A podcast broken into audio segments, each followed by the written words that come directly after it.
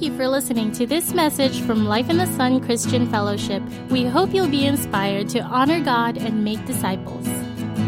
So, welcome to our series in Colossians. Uh, if you have your Bible, your device, open up to Colossians chapter 2. Uh, we began in chapter 1 looking at the identity of Jesus and specifically looking at the supremacy of Christ. And today we're going to look at chapter 2 and see what God has done for us. And it's very important that we started with the identity of Jesus because you need to know who Jesus is in order to appreciate what he has done for you. You need to know that Jesus is supreme. He's all powerful, he's all present, he's all knowing, he's preeminent, meaning he's before all, he's above all, he's first of all. And when you understand who Jesus is, then you can have confidence and you can believe and you can trust in what He has done for you. Amen? Let me say it in the negative. If we have the wrong Christology, then we will have the wrong sociology, and then you'll have the wrong biography. In other words, if we don't know who Jesus is, then we don't know who we are because we're created in His image. And then we don't know how to live. And so we need to begin with Jesus and who he is because he is the source. He's the creator and he is recreating our lives. It's like the businessman in London by the name of Lindsay Clegg. Lindsay had a property that he was selling, and there was a warehouse on the property, and he had a prospective buyer. And uh, the property had been vacant for months and vandals had come in, they damaged the doors, they busted out the windows, they just trashed the interior. And so here he was bringing this buyer to be interested in the property. And he went, he went through pains and at length to explain to the buyer don't worry about the appearance. He said, I will get it cleaned up. I'll have a crew come in and repair any structural damage. We'll fix the windows. We'll clean it up. It'll look really nice. And the buyer said, Repairs? He said, Forget about the repairs. I don't care about the repairs. I'm buying this because I want the property. When I buy this property, I'm going to build something totally new. Folks, our renovation efforts for our lives amount to not much more than sweeping out the warehouse from garbage. Jesus wants to come in and build t- something totally new. And the key word is new. And that's a picture of what Christ begins when he comes into our lives. Amen. And today, we're going to take a closer look at how he does that. Sound good? Let's pray. Father, I thank you for your word. Lord, I thank you for this amazing gift of a new life.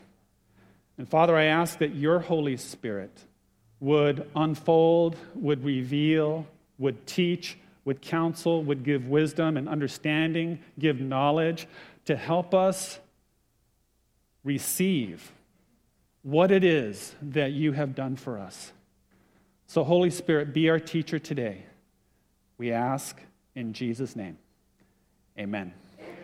So, if you would open your Bibles with me to Colossians chapter 2, beginning in verse 6, we'll read it together.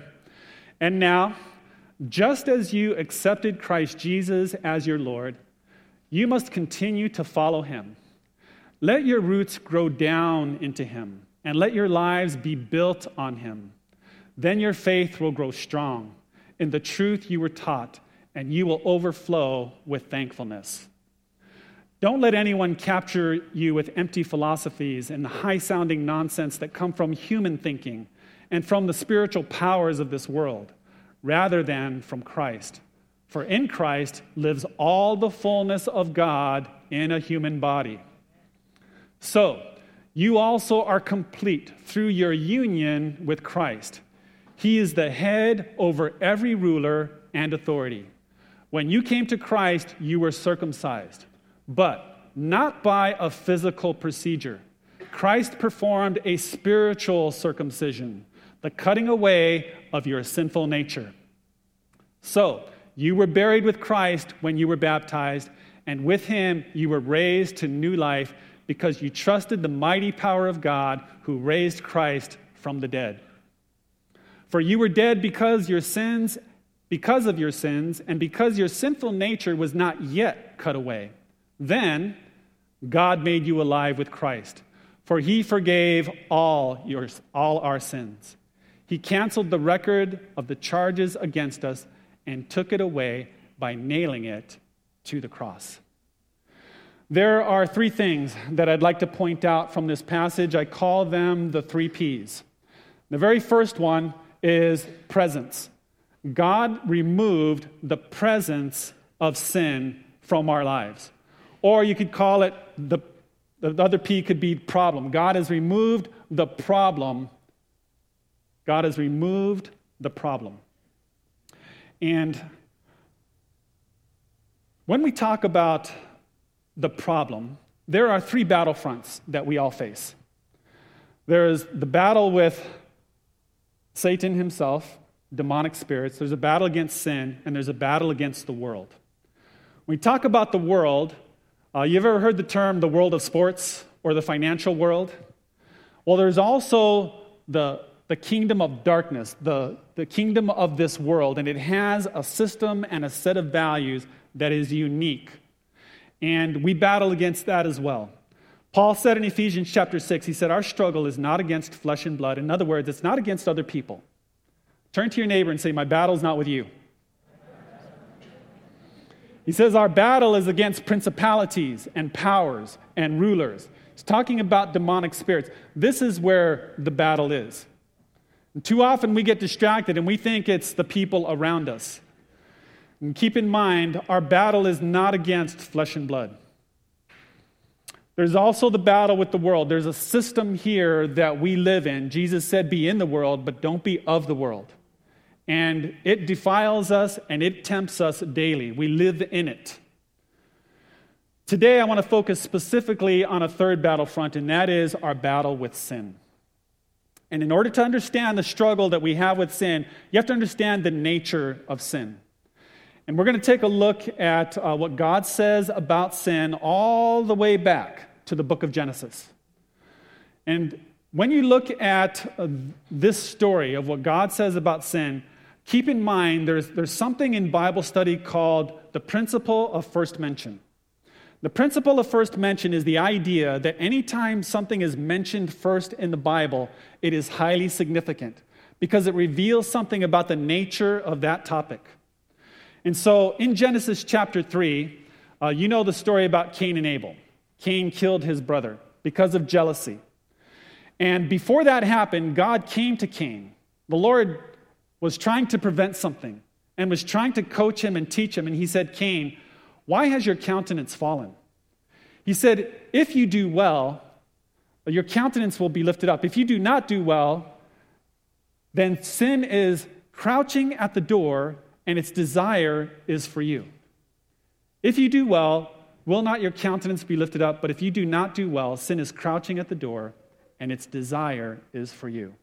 That's a very interesting description of sin, the nature of it and our relationship to it. Because oftentimes in today's thinking, we think sin is a label that you put on a certain category of behaviors that some people think are wrong.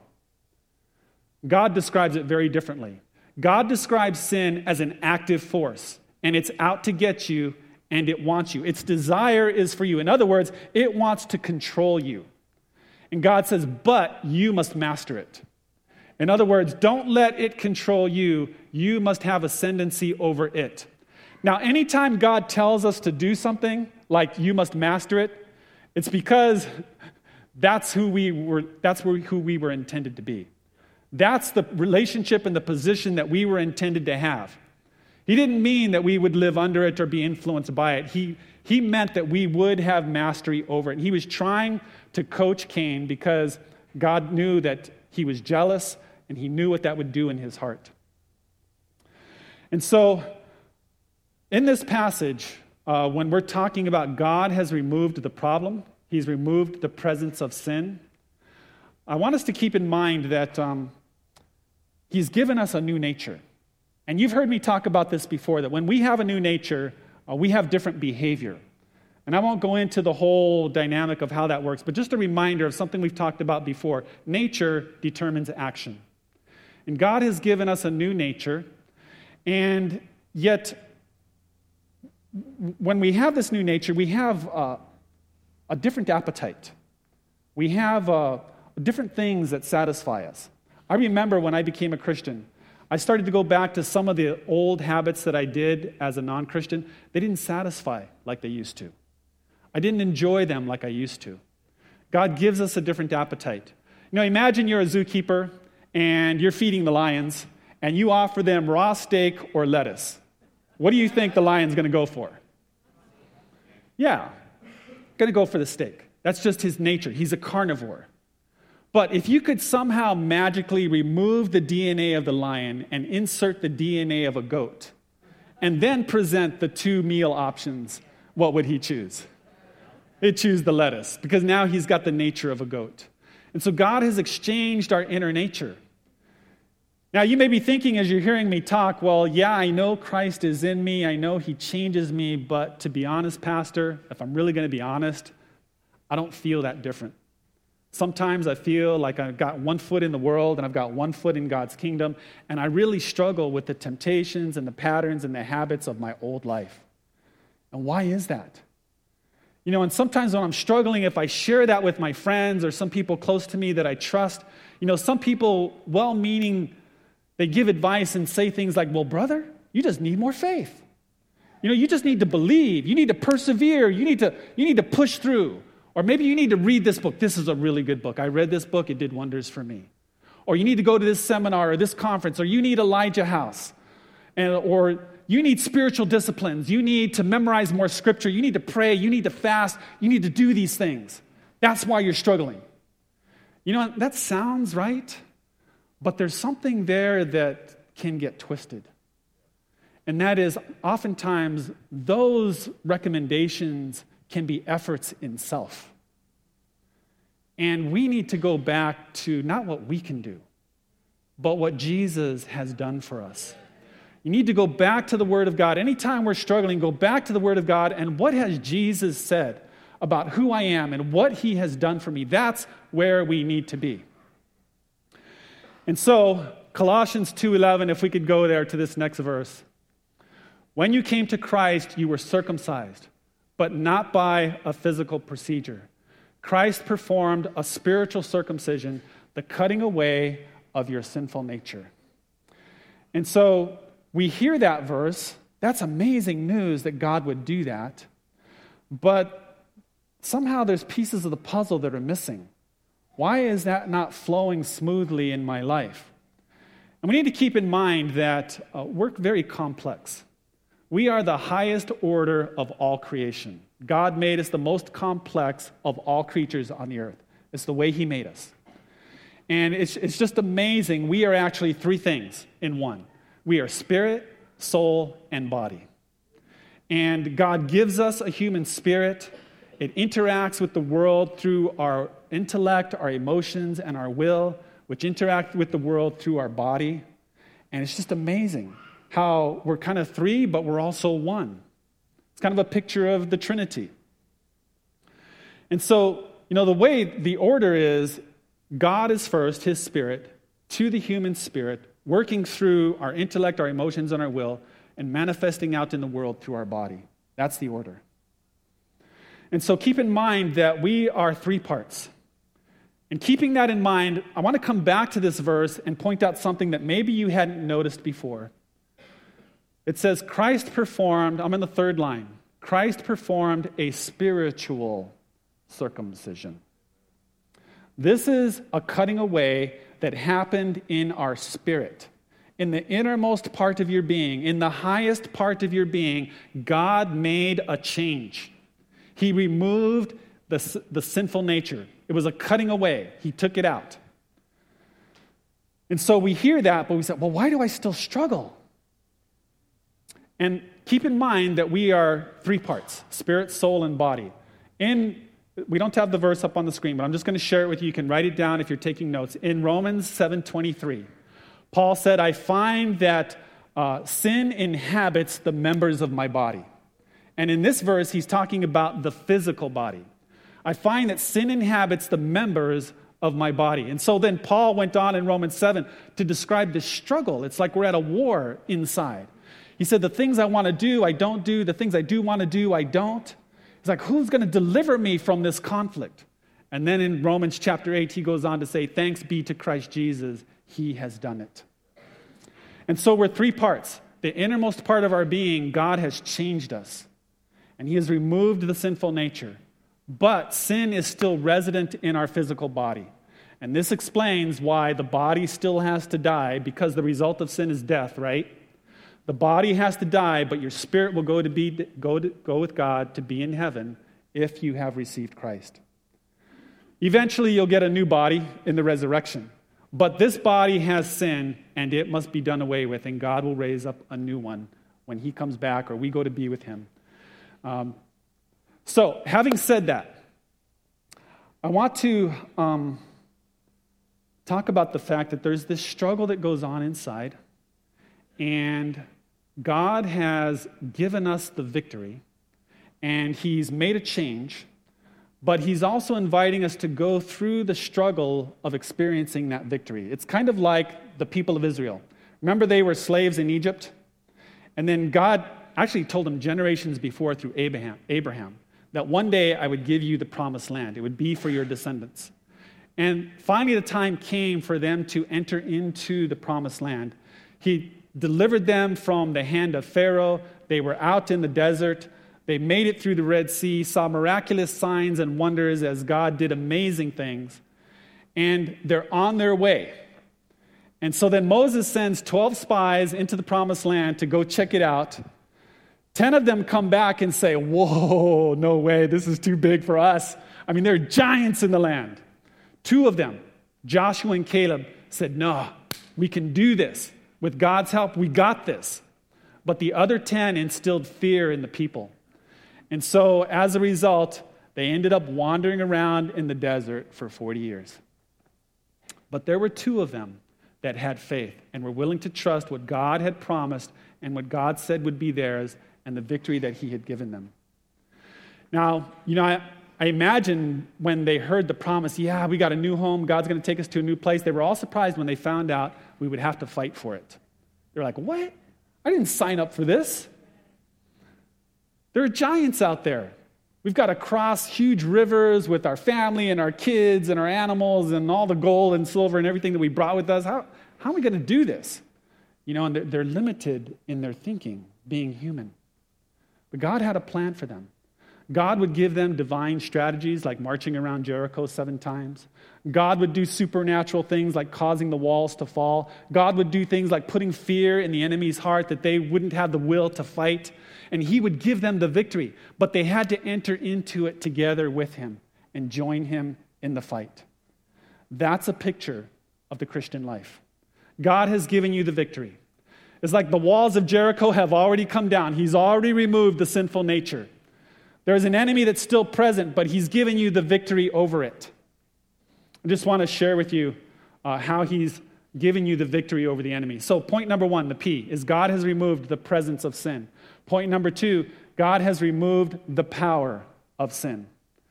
And so, if we could go to the next slide. God has removed the power of sin. This is Romans chapter 6. Again, Paul writing. We know that our old sinful selves were crucified with Christ so that sin might lose its power in our lives. We are no longer slaves to sin, for when we died with Christ, we were set free from the power of sin. So I want you to focus on that phrase there, second line, that sin might lose its power in our lives. Sin might lose its power in our lives. This is the New Living Translation. In the New American Standard, it says that sin might be done away with. And some people studying that translation have wondered well, what does that mean that sin is done away with? Does that mean that it no longer exists? Does that mean that when I received Christ, it became annihilated, that it disappeared? But if you study further in the original Greek, the word for being done away with, or that phrase lose its power, is a Greek word called katargeo. Katargeo means to be rendered powerless. In other words, to become ineffective to lose its influence and its authority. And so, what God has done is, although sin is still present in the members of your body, um, it doesn't have the absolute control over you that it used to. Now you have a choice. And that's the difference between the believer and the unbeliever. The person with the Holy Spirit and the person without the Holy Spirit. One is a complete slave to sin, they can't help it. The other now has a choice, but they have to fight in cooperation with the Holy Spirit. So the question for us is God's given you the victory, it's yours for the having by faith, but the question is how long is it going to take? You want to take the short course or do you want to take the long course? The people of Israel wandered around in the desert for 40 years, but there were two, Joshua and Caleb, who said, I'm ready to go straight in by faith, trusting God. We have a choice too. Either way, God's going to get us there. The question is, how long will it take? And so God has removed the power of sin from our lives. That's the second P. The third P is God has removed the penalty of sin from our lives. Colossians 2, verse 14. He canceled the record of the charges against us and took it away by nailing it to the cross. He took it away by nailing it to the cross. God's removed the penalty. You know, when I was 12 years old, uh, my dad uh, was stationed here on Guam. He was in the military, and he had a job where they gave him a company car. And so to my surprise, I would come home from school every day and I would find in the backyard my dad's truck was parked there. And one day I noticed the keys were in the house. And so this pattern kept repeating day after day, week after week. And after a while, I got this idea. I thought, you know what? This car is available. And so one day I got the keys and I had been watching him drive, and it was a standard. And so I was trying to figure out how to do the clutch, you know, and to shift and the gas. And so I would be in the backyard trying to get the car just to inch forward without conking out. I must have conked out 20, 30, 40 times. I lost count. But eventually I got it. I figured out how to put just enough gas and let off the clutch and to get the car going. And I started doing circles around in the backyard. And I used to take little rocks and I would put them next to the tires so that I would park the car in exactly the same spot it was before I was driving around. And then I would take the hose with the, with the water gun and I would spray the grass down, erasing all my tracks in the yard.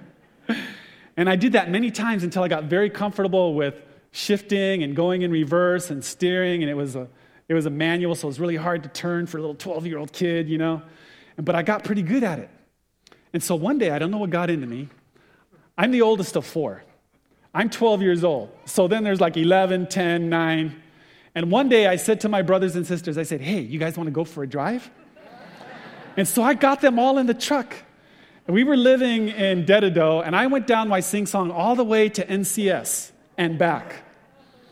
And I parked the car, and weird thing happened after that. I just noticed the keys were gone. I was like, where did the keys go? They're not in the same place as usual. Fast forward 20 years later, I'm married, we have our first child. I take our daughter to go visit my mom. And I don't know how the conversation came up, but we got on the topic of the car. And she told me that she came home from work that day, and my little sister said, Hey, mom, guess what? Mark took us for a ride in the car. I never knew that for 20 years. So now I'm an adult, I'm a grown kid, a grown, I, I got a grown parent. maybe still a kid. I said, Mom, how come you didn't say anything? She said, Well, when I was young, I grew up on a farm, and my brother at 12 years old was driving the tractor on the farm. I didn't think it was that big a deal. I just decided to take the keys away. And I thought, you know, that's just a merciful heart, a mother's heart, just to remove the keys, remove the problem that way. It's a little different when it's a father right? There's, the, there's still love, but there's also justice in there, right?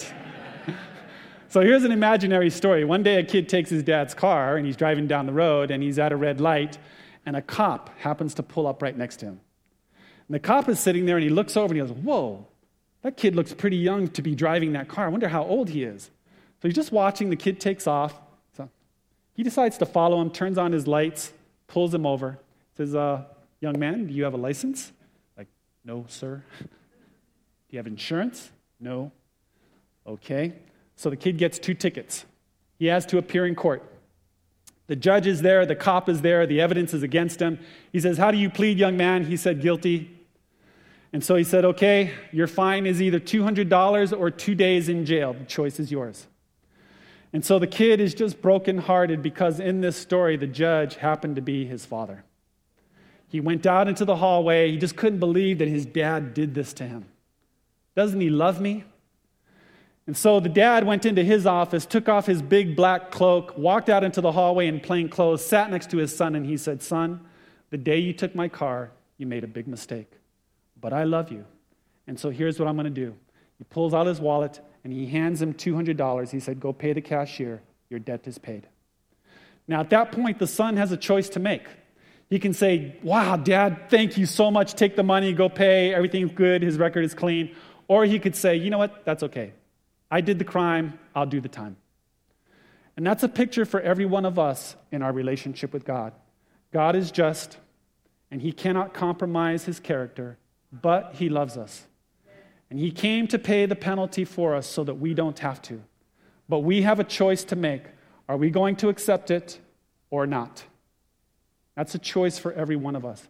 God has removed the penalty of sin by the cross through his son Jesus. Amen. So, just to review the three P's, we can go to the next one. God has removed the presence of sin, the power of sin, and the penalty of sin. And it's important for you to have a vision of your new life in Christ. It's important to you to have a vision because if you don't have a vision of who you are in Christ, you will go back to your old life. A man without a vision returns to his past. And so I want to give you a description of your new life, your new identity, who you are in Jesus. It's found in Colossians. We can go to the next verse. Colossians chapter 1, verse 22.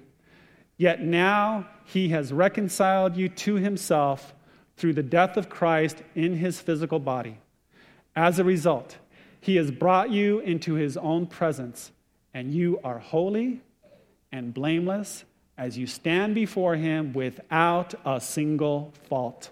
But you must continue to believe this truth and stand firmly in it. Earlier today, Nita got up here just after worship and she said, You know, we, we get these thoughts in our minds that are not from God. You know, God, do you really love me? We can even have thoughts about ourselves and our identity. I'm not good enough, or I'm not heard, or I'm not important, or whatever it is. We all have these messages. And the message today is to recognize those old thought patterns those are like fixtures in the mind that God wants to remove. They're like strongholds. And he wants to replace it with the truth of His word and who you are. Let's go back to that verse one more time. Just want to read it one more time. Colossians chapter 1, if we can go back one slide. You are holy and blameless as you stand before Him without a single fault. Wow. Just meditate on that for a while. Take that home with you. Mark that in your Bible make a note to look at it and just think about that the rest of the week and the implications of what that means. But you must continue to believe this truth and to walk in it, stand firmly in it. Would you like to do that? There's a key to be able to receive it. There's a way that you can walk in it. And it's found in this next verse, Colossians chapter 2. We started out with this verse, verse 6. And now, just as you accepted Christ Jesus as your Lord, you must continue to follow him. How was it that you accepted Christ Jesus as Lord? How did you do that? I heard it. By faith. By faith. We start out by faith. We believe in God. We invite Him to come into our lives by faith. And then, for some reason, we get into another mode and we think living out the rest of the Christian life is based on my own effort. We just do that naturally. And Paul is saying, don't switch modes. Stay in the zone of faith, walk by faith, and receive the new life that God has for you in the same way that you began this relationship with Him. It's no different from beginning to end, it is by faith. Amen? Christ is all. He has provided, we can go to the next slide. He has provided everything you need for life. We can add nothing to it, we can only receive it. Amen? Let's pray. Father God, I thank you for this amazing good news of who you are and what you have done. I invite the worship team to come on up as we're praying. Lord, your word is so far above our human thinking. We would have never imagined, we would have never guessed this amazing gift that you have given us. And, let, and yet, Lord, your word is very, very clear. And so today, God, we want to allow you to let your word have its way in us. And if you would, in the privacy of your heart and mind, just to take some time alone with God and say, Lord, what are you saying to me? Lord, what do you want me to do? How do you want me to apply? And take some time just to do business with God.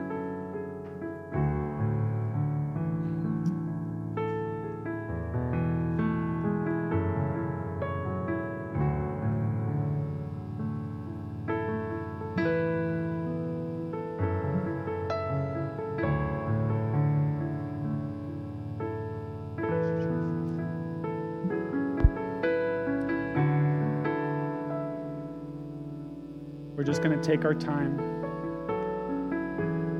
just linger in His presence. The heart often processes slower than the mind.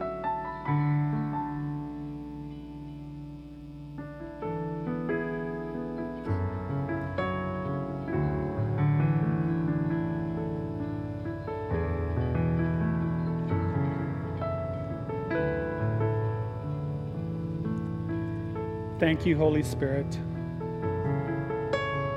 Thank you for what you have done for us. Thank you for how you're speaking. Lord, you see each heart, you see each response. Father, I ask that you would meet each person right where they're at. Reveal your presence and encourage them to take that next step, whatever it is that you're leading them to do. Holy Spirit, we invite you to have your way in us. Enable us to live the life